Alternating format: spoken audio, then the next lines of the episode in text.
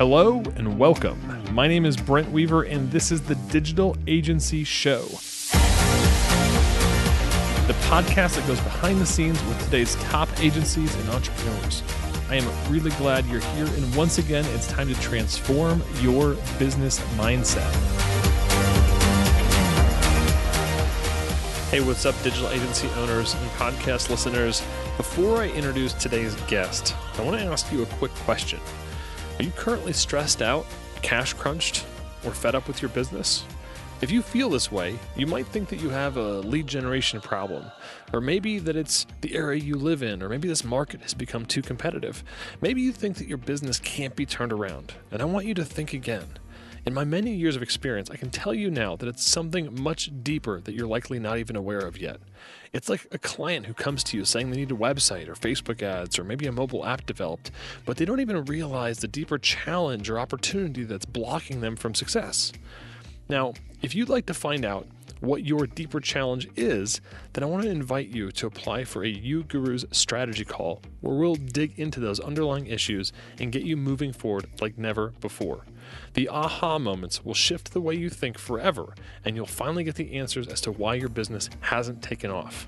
The number one most important decision to rapidly grow your business starts by booking your strategy call. Go to ugurus.com slash apply to start your application process for this free call. Once again, go to ugurus.com slash apply to get started. All right, let's introduce today's guest. Hey, what's up, podcast listeners, digital agency owners? Welcome to another episode of the Digital Agency Show. I'm your host, Brent Weaver, and this week we are hanging out with Jehan Noon, founder and CEO of Noon Dalton. Jehan has over 20 years' experience in strategy and outsource consulting with Deloitte and his own firm. He has consulted and serviced over 450 clients with outsourcing, ranging from Fortune 100 companies to uh, individually owned businesses like agencies. And actually, uh, uGurus is a Noon Dalton customer as well. He's founded three companies in the last four years. All companies have relied heavily on virtual employees from Noon Dalton and other providers. He also has an MBA uh, an electrical engineering degree from the University of Michigan. Uh, Jehan, welcome to the program. Hi, Ron. Nice to have you. Um, so, uh, we're, we're going to talk about outsourcing and, and just kind of set the stage. I mean, this is one of those topics that I feel like um, we all kind of have this itch to do if we're not doing it, or if we are doing it, maybe like thinking about what else uh, we can outsource or have a, a, VA do. Like I know a lot of times when I'm talking with somebody and they're thinking about hiring a big position in their company, uh, an expensive position, uh, there's always the question of like, do we need to hire somebody really expensive to do this, or can we, you know, try to make our current team more effective? And we've constantly been going through this conversation here at uGurus, and recently we employed uh, your firm at Noon Dalton. We have a dedicated uh, person at Noon Dalton, so we, we have a lot of experience working with you. But uh, before we get into all that stuff, can you just kind of tell us how you got your start in outsourcing? Like, what was the thing that interested you in this type of a business? Yeah, so uh, I, I, originally started out at, at, Deloitte, and it gave me a lot of uh, a broad view on companies and how they did, um, in essence, their back office. And investment banks uh, in New York are very expensive real estate, so they needed to shift their operations um, locally to different cheaper cities and virtually to India. So that gave me kind of an exposure. While when you see big you know, Fortune 50 companies doing it. Uh, I, I, it already always stuck in my mind. So when I broke off and I started an event company about 10, 12 years ago, uh, there's a lot of administrative tasks that need to happen. And for me to be able to, to get things done and, and be uh, effective in my budget management. Uh, hiring a New York employee full time is extremely expensive, so we had to be creative. Uh, we tested probably about three or four different providers, and um, they in the beginning and back then it, it is kind of the wild west, and it it's gotten a little better, but it's still um, uh, what if I didn't have the experience of doing this at, at larger companies, uh, I needed to kind of shape them and what I needed. Uh, the the the provider that stood out the most was actually one that listened and didn't it didn't repeat the same mistakes, whereas the other the other ones when I was testing them out did. So we um, launched our we, we we brought them on. They ran a lot of the back end of our website, uh, ran our guest lists, uh, anything we could look at to do where you didn't need to be necessarily on the phone. Um, they we tried to push to to to, to our virtual staff. Uh, after a while, our other uh, other friends in, in the group wanted uh, to uh, get our um, get a uh, test us out. So we brought in a few more people, and it just started getting gaining legs. And today we have uh, over 300 staff and have two operation centers between India and the Philippines. Uh, whereas Philippines focus on voice, uh, India is more of the back office uh, operations. Uh, so it kind of naturally progressed where I switched from the event company and to this full time. You mentioned that this was kind of, or maybe is, the Wild West. Tell me more about what you mean by the Wild West. What what, what makes outsourcing overseas and abroad? I assume that's what you're talking about. What makes it the Wild West? Yeah, so outsourcing it, means a lot of different things to a lot of different people, and it's really um, the kind of the the if, if, you look at the whole landscape, you have your outsourcing uh, locally, right? So uh, lawyers, you outsource for your expertise. Uh, they're uh, a lot more expensive, and they have um, uh, they have knowledge that you don't know. Then you can outsource for um, more. You have the work in house and you need it to be done uh, for you, but you have the knowledge and you can you can transition that and train that person up to take over that work in more of a labor arbitrage uh, sort of methodology. And in order to do that, where do you go to find these people and find these staff? So usually the experts, uh, you you don't have them kind of on a recurring basis. It's more um, it's a, more of a project and a specialty. So you have uh, and then you have your ongoing repetitive tasks. Uh, that's where you would hire someone kind of half time, uh, full time, or there's hourly packages too. And when um, the service providers, there's different. Um, there's that's where I, I say is the the Wild West because it, it, just runs the gamut. You can hire someone. Uh, you can go to Upwork, uh, which w- we're a consumer of outsourcing, and we're a provider as well. So we outsource a lot of stuff internally to us. Um, so our marketing is outsourced, um, our legal is outsourced, uh, our finance and our finance and accounting is kind of dual, uh, like it's a blend. So uh, what what what what I suggest is is when it's project based, is going after kind of the expertise, uh, finding uh, usually referrals are, are the best, but um, uh, like for for marketing or design, I assume like Fiverr we've used that for uh, we use that for kind of um, uh, not not graphic design, but more on the um, infographics. Sorry. okay. So so that, that, was a great example of it's very specially they, they go out they um, it's not too expensive and but you get what you pay for a lot of times too. So we had to go through two or three iterations or two or three people to get okay this is the one i like. And then we kind of use them off and on and, and, and it's more kind of project based then there's the there's kind of the i want to hire someone uh, where I need them more recurring, more reliable. So you can definitely go and and uh, what's called seat lease, where you can go and find a, a, a provider in, in, a different country and they'll go out you'll give them the job description they'll go out you'll be in the interview process uh, you'll and then once they're hired you they directly connect you to and they go into a facility or they can work from home. Um, and there's a lot of pluses or minuses for that that we can get in later. Uh, but if you're their direct report and they don't have any a lot of other management outside. And then there's kind of the fully managed solution where you go in. Um, there's there's managers, there's trainers, there's they're full time employees of this company, and you hire them through there, but they're uh, all in a secure facility and they're um, managed on a day-to-day basis and you're direct you can you interact with that person directly or you um, and you can interact with the management.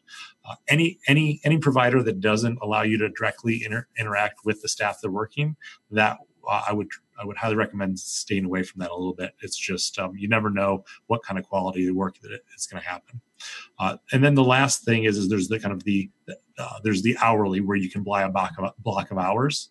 Uh, that one's probably the more uh, like to get a taste into it. But the, the, the what we found and what we've found using that that methodology is you get different people. So unless you have a very specific task that's very basic, it works really well. If it's not, you're going to start to run into some challenges. And, and, you guys would fall under the fully managed, being Correct, able to, yeah. the, to direct because yeah, that's I think what we have with you guys. I don't even know. Our yeah, yeah. No, our no, ops no, lead is the one that uh, that works with with the team member we have from your company. So uh, I'm a little Yep. disconnected from that, but uh, so it's a fully managed solution where you have a person, but we're not responsible for like the day to day manage of that personnel. More just we make sure they're doing the tasks that we want to be have done correctly and can communicate about what's right and wrong about what's happening. Right.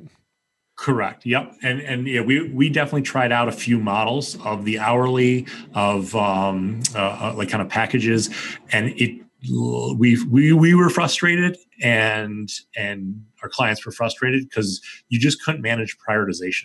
Mm. So when when when two or three clients have that are sharing the same staff because they don't have that all needs things done on the same day, yeah, you can throw another person in, but they're not necessarily familiar with that, and it really complicates things from us. Uh, maybe other companies have successfully do it, and that that's awesome. But uh, we understood what we're good at and what we're not good at, and over the ten years that we've been in business, um, one of the best things is is being honest and upfront and saying these are the things we can handle and we've done it before, or we don't touch this. That's not our specialty, and let's save everyone some time.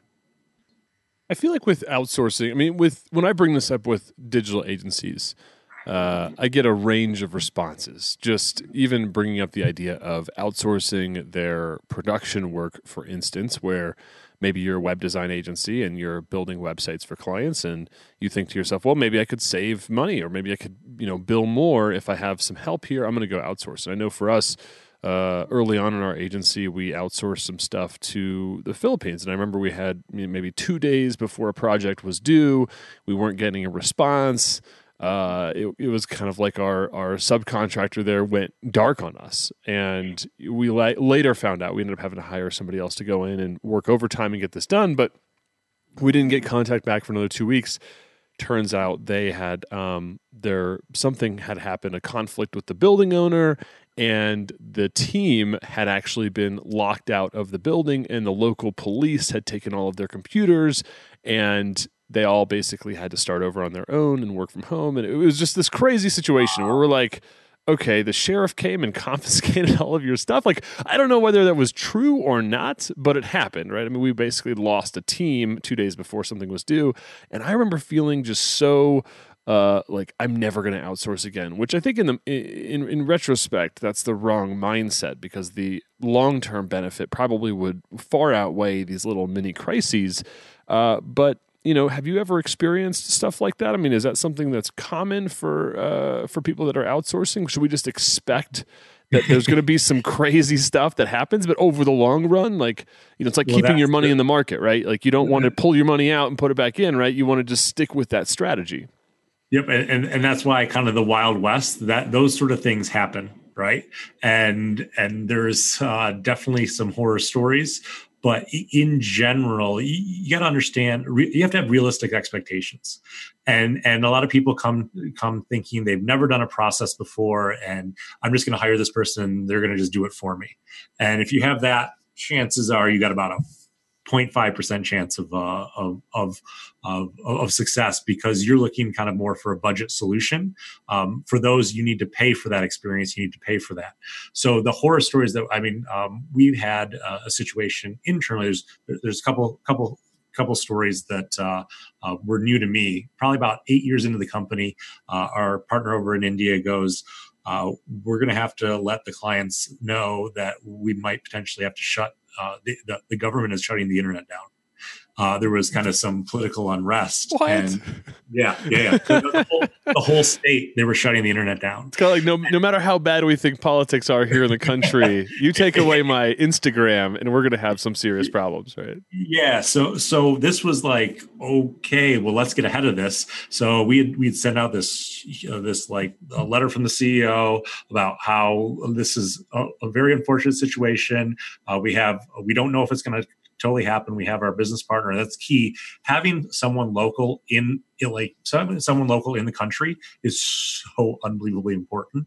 Uh, what our business partner did was he actually went to the government. We were one of two people in the all the state, the whole entire state, that had their internet connection stay on during this blackout and and th- that was that that was one a testament that we picked the right partner. And and and, and two it was being honest with the clients because stuff like this happened. Like in, in in our old location in the philippines we had floods and no one could get in. And it's just it, it's just a little bit of a higher risk. The infrastructure there isn't as good. It's way better than it used to be 10 years ago but there's still we have two to three backup lines. We have backup generators. Uh, we have a lot of contingency thing contingency plans because if you don't, you're going to you get caught with your pants down, and it's going to make a lot of people. I mean, when you have 300 staff, if everybody goes down, that is not a good day. So um, obviously, uh, if catastrophic things happen, that's why we uh, have other locations as well. So if something that we have backup, pro- uh, we have uh, documented processes in the cloud. Um, worst case scenario, we can shift things over to another facility need be. But those are that's the difference between kind of a, a managed versus a am um, just going direct. Uh, we have some horror stories of our clients that come to us and say, "Hey, I, I got burned. I, I hired uh, I hired someone, um, got them all set up, got them a computer, everything like that, and then two days later, dark, gone." And they just got a new computer, and now they're doing something else. Uh, and that blows and, me away. I just, I don't know, it, whatever, you know, I guess that's part of their game, or maybe there's good reason behind that. But I mean, that's the kind of stuff that you hear that I think makes people either scared to dip their toe in or they try it and they lose a, you know, $2,000 computer and, and, and now it's, I'm never doing outsourcing again, which again is probably not the right mindset over the long run if you have these types of tasks or certain you know repetitive or i'm not going to say low value because you know we have you guys doing some what i'd consider high value tasks. They're just really easy to show somebody how to do. They're not things that um, you know we need to have a, a, a local person who's you know fluent in our culture and society to be doing Exactly, and that, that that's really the, the, the breakdown of looking at your tasks um, with kind of a a, a very neutral um, a very neutral perspective and saying, does this local staff I'm, I'm paying X dollars per hour really need to be doing this? Is this really a core part of their job, or is it is it low value or not necessarily low value but um, low value to them based on what they're paying. So i like to call it right sourcing right?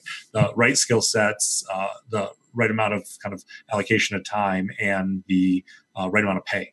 So uh, you can really um, mix and match. If you supplement um, what we found is if you supplement a, a, dedicated staff to be able to learn uh, those those easier to learn tasks free up your time to, for your for your t- your local team to focus on the kind of the the harder the higher end uh, more more revenue generating more client interaction uh, or just more creative.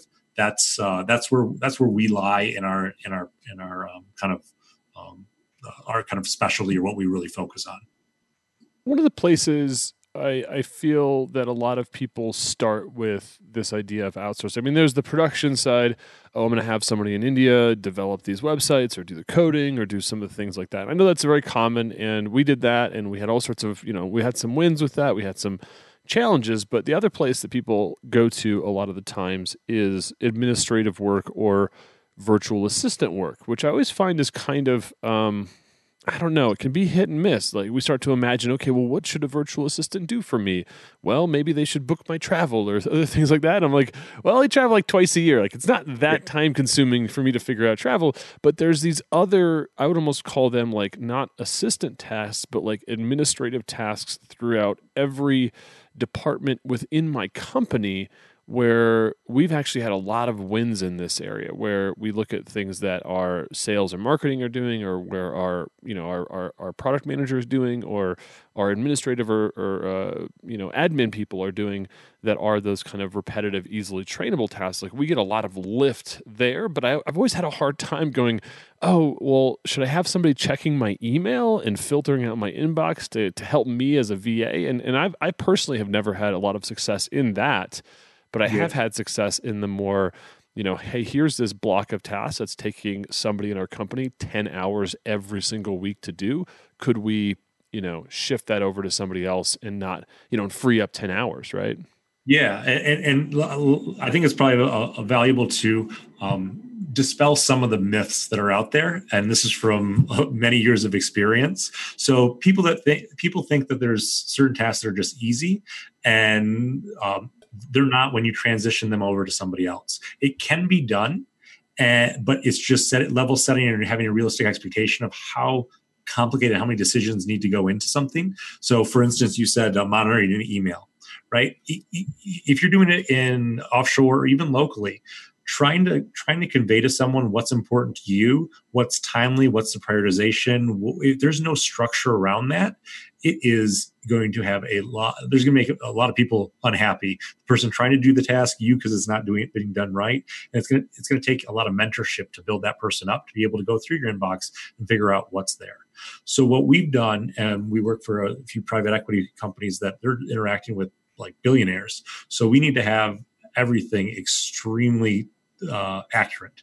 Um, and one of the hardest things is is scheduling meetings. It seems simple, but when you have two or three people on that chain, one person can do one day, then you don't hear back. What, what's when do I follow up? What's too pushy? There's all it's, it's an art form almost, mm. and and, then how do you put it in their calendar um, like what name goes first like i mean it, there is a lot of stuff to go behind the scenes to that whereas and then when you said travel that one is uh, I, I travel probably over 100000 miles a year i don't have my staff doing it and i own the company because I am so particular about my travel. If I didn't care about like I just wanted the cheapest and whatever, yeah, go find me these flights. But I am very specific on what what time I want to get in, what like uh, what lounges, all these certain things that it just it just it's just too hard to train someone that. Uh, and then even when it does, it's it's, it's not safe that much time. You're you're removing so much uh I should be able to have a VA do this type of work for me, guilt or shame that I personally have? Because I've I've done the VA thing where I have you know I'm like okay you're gonna book my travel.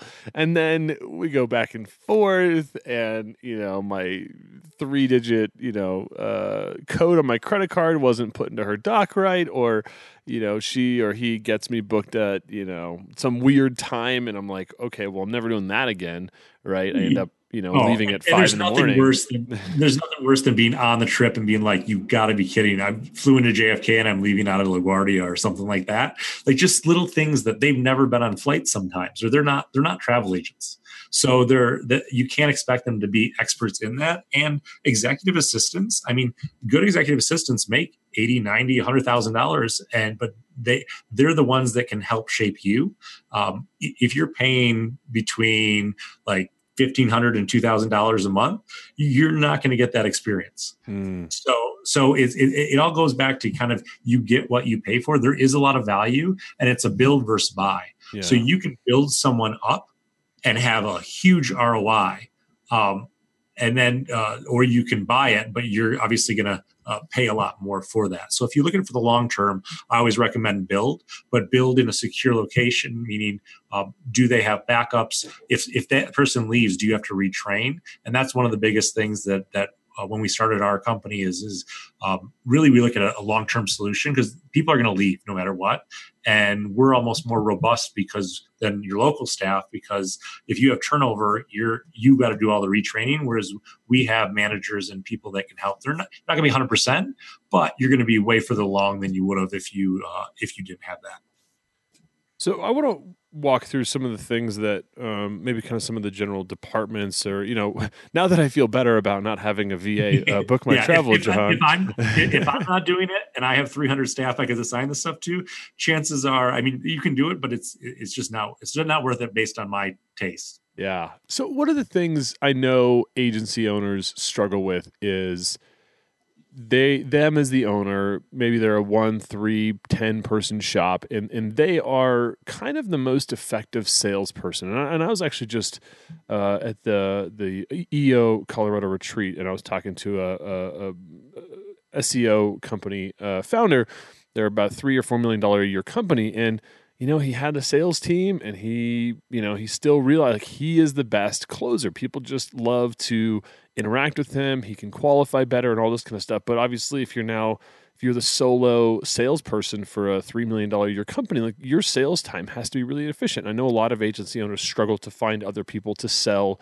their agency's services as good as they do, or it's a really expensive seat. You have to afford a $100,000, $150,000 commission bonus structure to get a really good um, salesperson in that seat. So, is there an opportunity to use, um, you know, uh, an offshore team, not to sell? I mean, you mentioned that your folks in the Philippines are, are your voice team, uh, but is there you know a way for somebody in that situation to leverage your team to to do that like how do you guys help people sell better yeah, I can I can give you personal our, our experience of how we did it internally, and and that could give you kind of a, an insight of what it really takes to do this. We actually successfully have outsourced our sales process. Uh, we have Ooh. a team of 13 people in the Philippines, but this took us two and a half years to to get to that point. So and and it's still there's still challenges, but these people are selling our service, and it is not easy because we're like with if you're a digital agency you have certain things that you specifically do and can whereas we have to learn understand what the client does where we can fit in are we a good fit? And there's a there's a there's a lot of complexity. So if we were able to do it um, you can too, but with a big asterisk. and this is about as big as you can possibly get. Is um, you need a dedicated manager that knows how to manage a sales team, how to have a repeatable process. You need all the sales process structured before you even should even remotely even talk to somebody else that's outsourcing. So somebody and, in your agency has to still kind of own the sales oh, bucket. Absolutely, mentorship. Okay uh, like there, there's you're creating a sales org. You're, you're not just saying, "Hey, I'm going to hire some salesperson." You have to just from the ground up build them up from scratch, and they can be done. And and you can. The nice thing is our our our I think 13 staff cost the same, or no, sorry, I think about 10 cost the same as maybe one and a half of our local U.S. staff.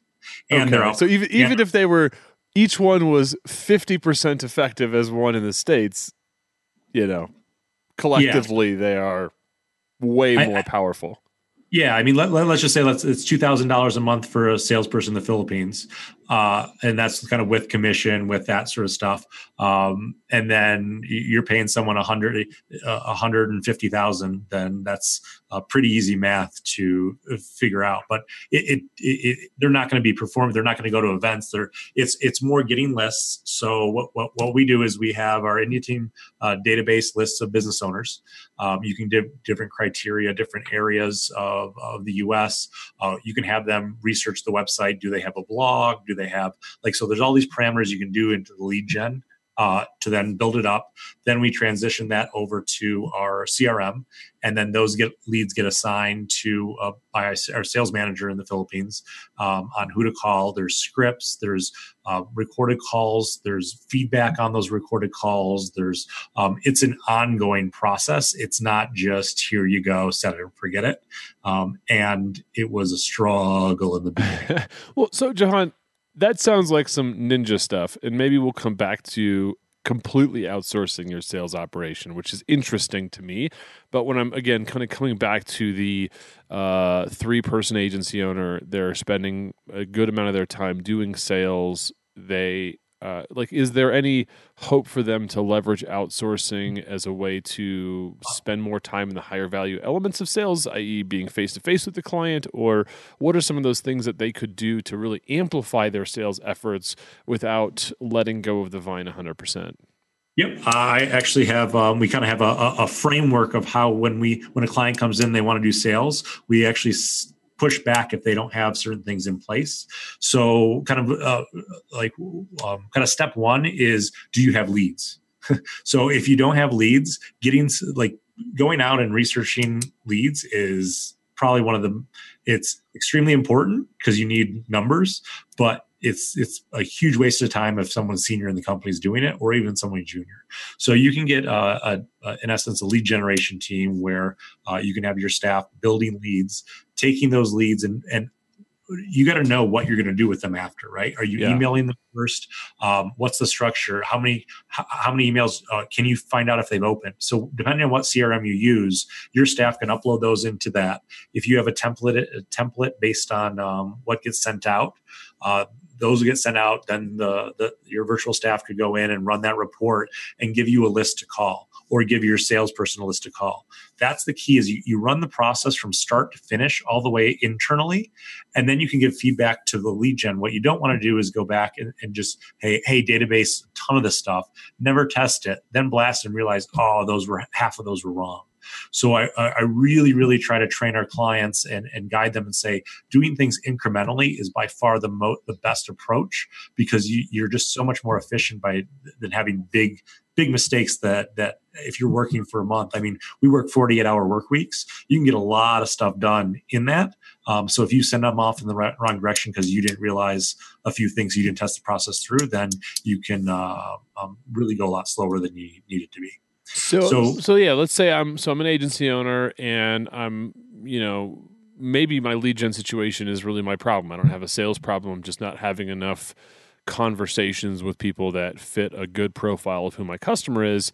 Uh, and I want to have more of those conversations. So you kind of mentioned that you, your team in India does the kind of bird dogging and goes out and finds builds a database. Your team in the Philippines actually does the sales. But let's say I'm an agency owner and I want to do the sales. I want to be the one that talks to the clients. I want to be the one that's submitting proposals. So how could this uh, person abroad kind of help me? Is it just building my database for me, or is it going a step further than that? No, there, there- there's there, there's a, few options, and and hopefully they, they they understand the, the difference between inbound leads and outbound leads. Uh, it's the outbound is, is is totally a numbers game and scale. So for kind of for for us to send the email, let's say you get a five percent open rate, so that gives you a, a list of people you can call. Uh, we have um, uh, there's a difference between full sales and actually appointment setting. So how we how we structure our sales team is is they first start out as appointment setters. Can you get someone on the phone? Can you get through the gatekeeper? Uh, can you set up an appointment for the CEO or your now the senior sales staff to talk to? Um, and now, uh, so so in essence, you could hand those leads over to the, uh, uh, someone either local to your staff or someone. Uh, uh, overseas with good english skills to um, see if there's any interest or in the market. And you have to have a script um, and w- w- it's it's different when you're the owner talking to someone because you already have credibility. So you have to make that script pop a little bit saying oh i'm calling on behalf of uh, the, the ceo um, he's interested we look through or make it as personalized as possible to make them go okay this because because uh, honestly like there's a lot of marketing out there. I mean uh, digital agencies are good at marketing, right? so it, this is you're going to be one of many going to these clients. Uh, so getting through to them and the decision maker is not an easy task when it's just kind of cold. And you mentioned though that eh, because it's hard, it's more of maybe a numbers game. I mean, the script matters. Obviously, you want a good script and you want a good process, but uh, at some level, is it just that this person can do this 48 hours per week that it's going to get you results? Yeah, yeah. So the the the calling is probably the, the the biggest. Where we used to just do email, and email would it's great. They open it, and occasionally they would respond. But our our product is so not. Uh, oh, I totally get it. It's an educational sale, and if you have an educational sale, you need to have people on the phone dialing, dialing, dialing, dialing, dialing. It is a grind, but it it, works because we wouldn't have what we have right now if if if it wasn't uh, for my business partner that uh, he ran a mortgage uh, broking company, and he knows it's it's it's a numbers game. So even with business owners, it's it's the same thing.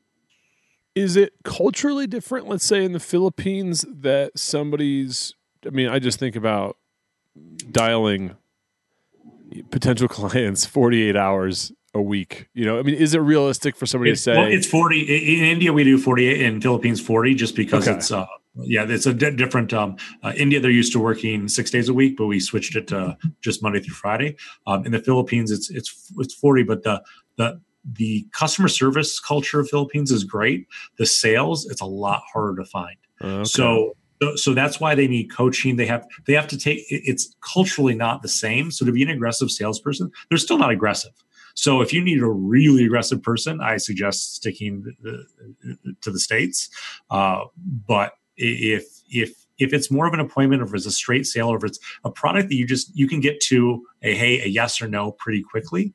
So, do you have a blog? Are you using this? Or like really qualifying questions? That's no problem. We do a lot of recruitment process sourcing where we do pre screens as well um, out of our Philippine uh, location, and that uh, that works really well. So I, I, think it's just understanding how difficult your sales process is, and then having realistic expectations of how many how many dials do you need to get how many appointments, how many appointments turn into how many closes, and and and and kind of run those numbers. But it takes probably a good three months uh, to just get that person comfortable in in handling objections, handling uh, what do I say in these scenarios, all that stuff where they're kind of up and running. So if someone goes in, because we give a five day trial, uh, but it's more just to help with the training and the setup. It's not if we tell them if they expect someone to be closed or a sale by the end of five days, that's happened I think once in all the clients we brought on. Uh, it just it just doesn't work like that, unfortunately. So I'm not trying to. I'm, it sounds like I'm trying to bag outsourcing. Just uh, no, no, no. I, it makes sense. I, I mean, I think I, am really, I'm really trying to give people a, from the inside view because people are going to try to sell you. Oh, we can do this, yeah, yeah, and and our culture is the opposite. We're like almost like no. Oh, you know what? Maybe we can do that. Let us show you what we can do. Uh, because it's a waste of our we only work month to month so it's a waste of our time we lose money in the beginning so we only want clients that we know that are going to be successful and happy with our service so how many calls uh, you know, let's say I have this person that's working full time and they're out there doing lead gen for me, uh, setting appointments for me. Let's say I'm a, a, Denver digital agency and my ideal customer is uh, people that are using, um, you know, doing online marketing. Uh, one to ten million dollars a year, and are using WordPress in the Colorado area, right? So I've kind of, and I'm just making this up, but let's say I define my profile, create some data sources, or I find, you know, some databases of, of contact information, and I just hand that over to uh, my my outsourced team. How many phone calls per week would I expect that person to be making uh, to help set up appointments for me? Yep, uh, I think it, uh, unfortunately I hate this answer, but it's true. It, it all depends on um, how easy or hard they are to get through. So, the, if they're having lots of conversations, um, that's great, right? So we report on number of dials, then number of kind of conversations or someone that picked up where you actually talked to them, and then number of pitches where you actually got through your script or your your kind of approach, and then number of appointments. And that's so, like pitches for like actually setting up an appointment. Not, not okay, cool.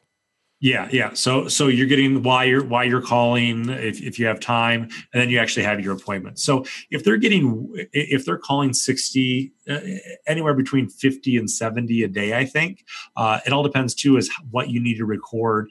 Um, like because we don't use power dialers because uh, the second someone picks up and, it, and it's delayed, like there's there's lots of different things that um, that, that, that can happen. So we just go slow and steady versus just trying to pound out, pound the numbers and and not uh, and kind of potentially offset someone.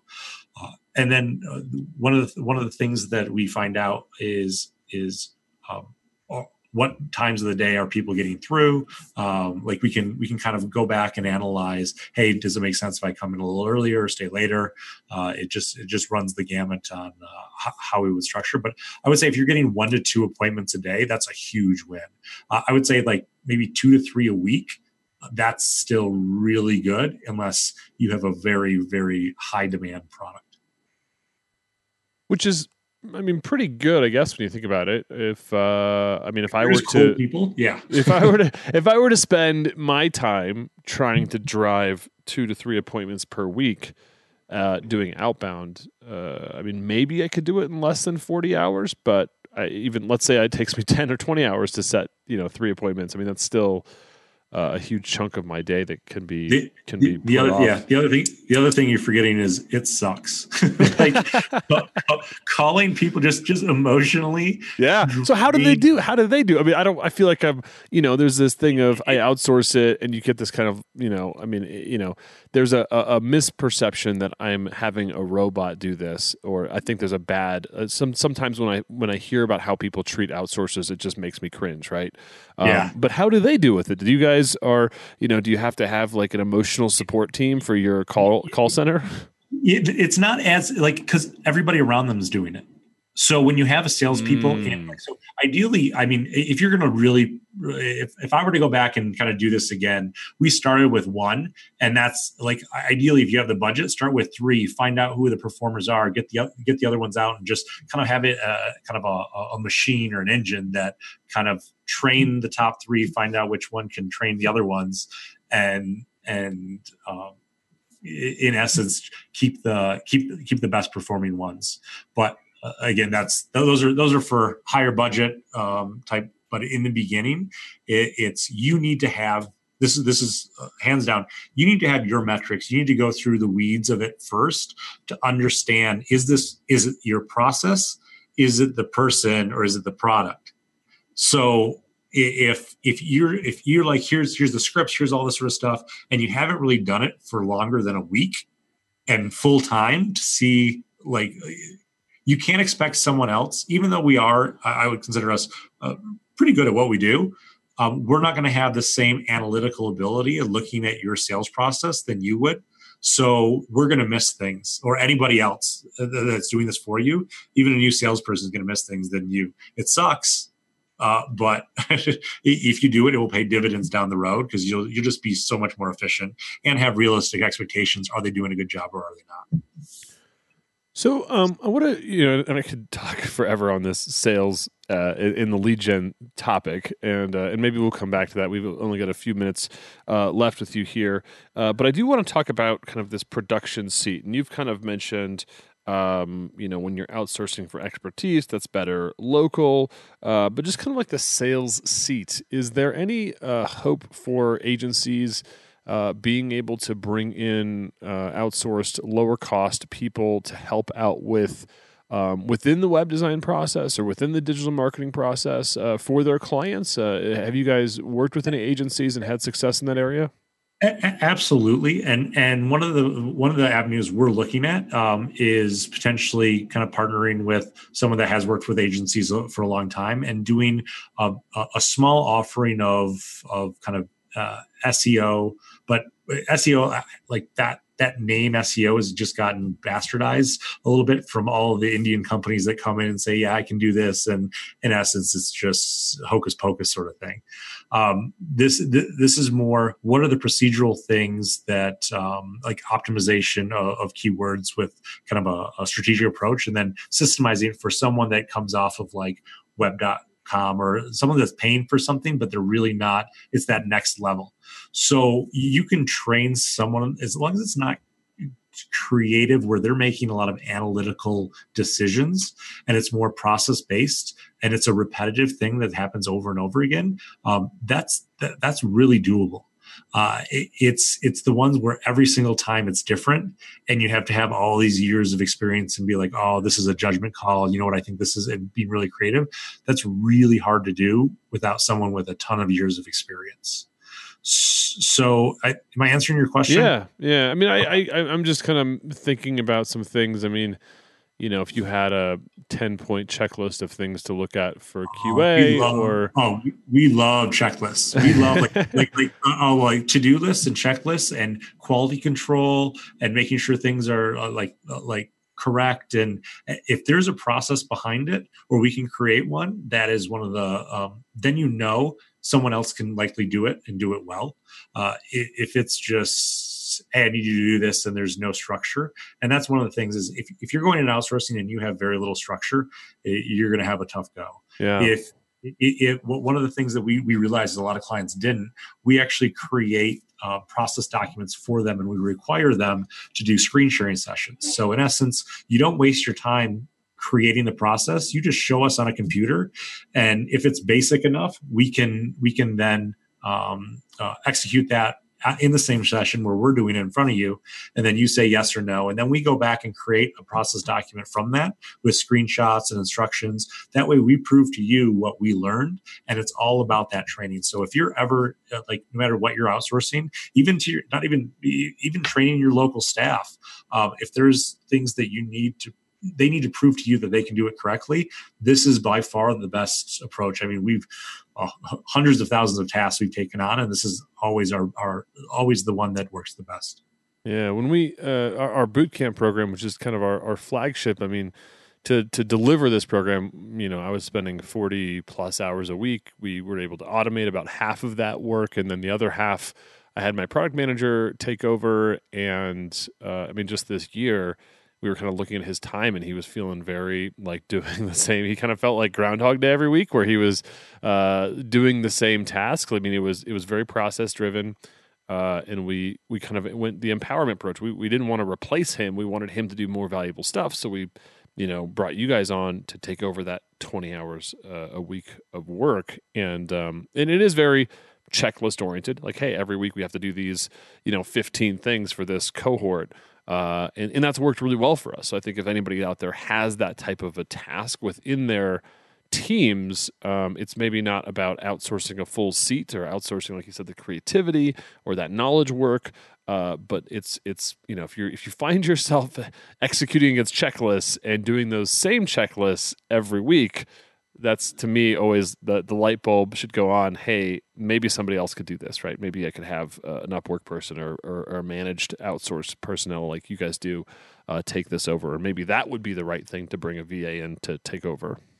Yeah, and we, we have a, a, a kind of a, a, best practices approach, whereas you first lay out all the different things, that the tasks you're doing, and then you group them. Uh, you first prioritize them on. Obviously, you can't physically have to be there, but um, then what are the things that are taking the most amount of your time, and then out of that that bucket, uh, what are the things that are the quickest to train someone new, just fresh off the street. So if you if you look at it from I'm just someone smart, but they've never done this before, and and you have that approach with how they could take over that task, you're going to do quite well. Nice. If if you anticipate or if you're like, oh, they need to know this, this, this, this, this, things are going to be lost and it's going to be clunky. But you can do it. But it's uh, um, I when I train my staff for any new tasks, I just assume, even though they're extremely intelligent, uh, they've never done it. And that way there's no miscommunication because you have a cultural exchange, you have a language exchange. Just because even my wife's Australian, even because I speak English and she speaks English, we don't communicate well sometimes. so, so uh, uh, it, it's it's all about communication and trust because these people are, are working you don't see them on a day-to-day basis so if you can't communicate well or if you don't trust them uh, that they're doing the things they need to do then um, then it's it, trust trust comes with awesome communication really. And uh, the, the only one thing I, I, I do want to mention about um, about I think you mentioned about technology about outsourcing kind of d- developers and that uh, we we don't do any kind of like like hardcore technology. It, it's very project based and it's hard to maintain quality um, and those really quality developers um, and technology people uh, one they're hard to keep two if they're really good they have all the projects so they're, they're, they're spread thin. So when you find good tech people uh, really value them and keep them as close and, and and happy as possible because it's when you, i'm sure people have experience of things that you go cheaper and then all of a sudden like it's taking them three times as much where if you just would have gone a little bit more expensive that person could have got it cracked it out in like like a third of the time uh, that's what we found in from from our experience when we, we, we outsource our technology as well we don't we have a few people in house but it's not a service that we really provide yeah that's i think that's really valuable insight uh, Jehan, this has been a fascinating conversation. Uh, I feel like there's a few more topics around outsourcing that could be a second episode, so we'll maybe leave people hanging on those. But uh, as we kind of wrap up our show, uh, we're going to do our lightning round. Are you ready for that? I am. All right.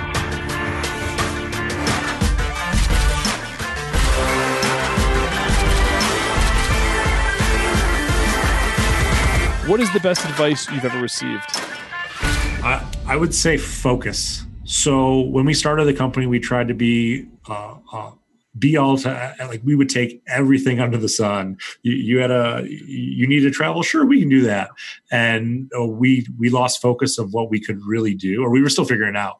Now we're so focused on what we can and can't do. It has helped immensely in uh, client happiness, our staff happiness, just uh, everything all, all together. When you're starting out or when you're growing, um, taking those clients and you learn over time uh, which ones are are are bad clients or which ones are going to be huge pains in the ass uh, like having the ability to say no and you, are a lot more better off than you ever think you are um, looking at it from the other side.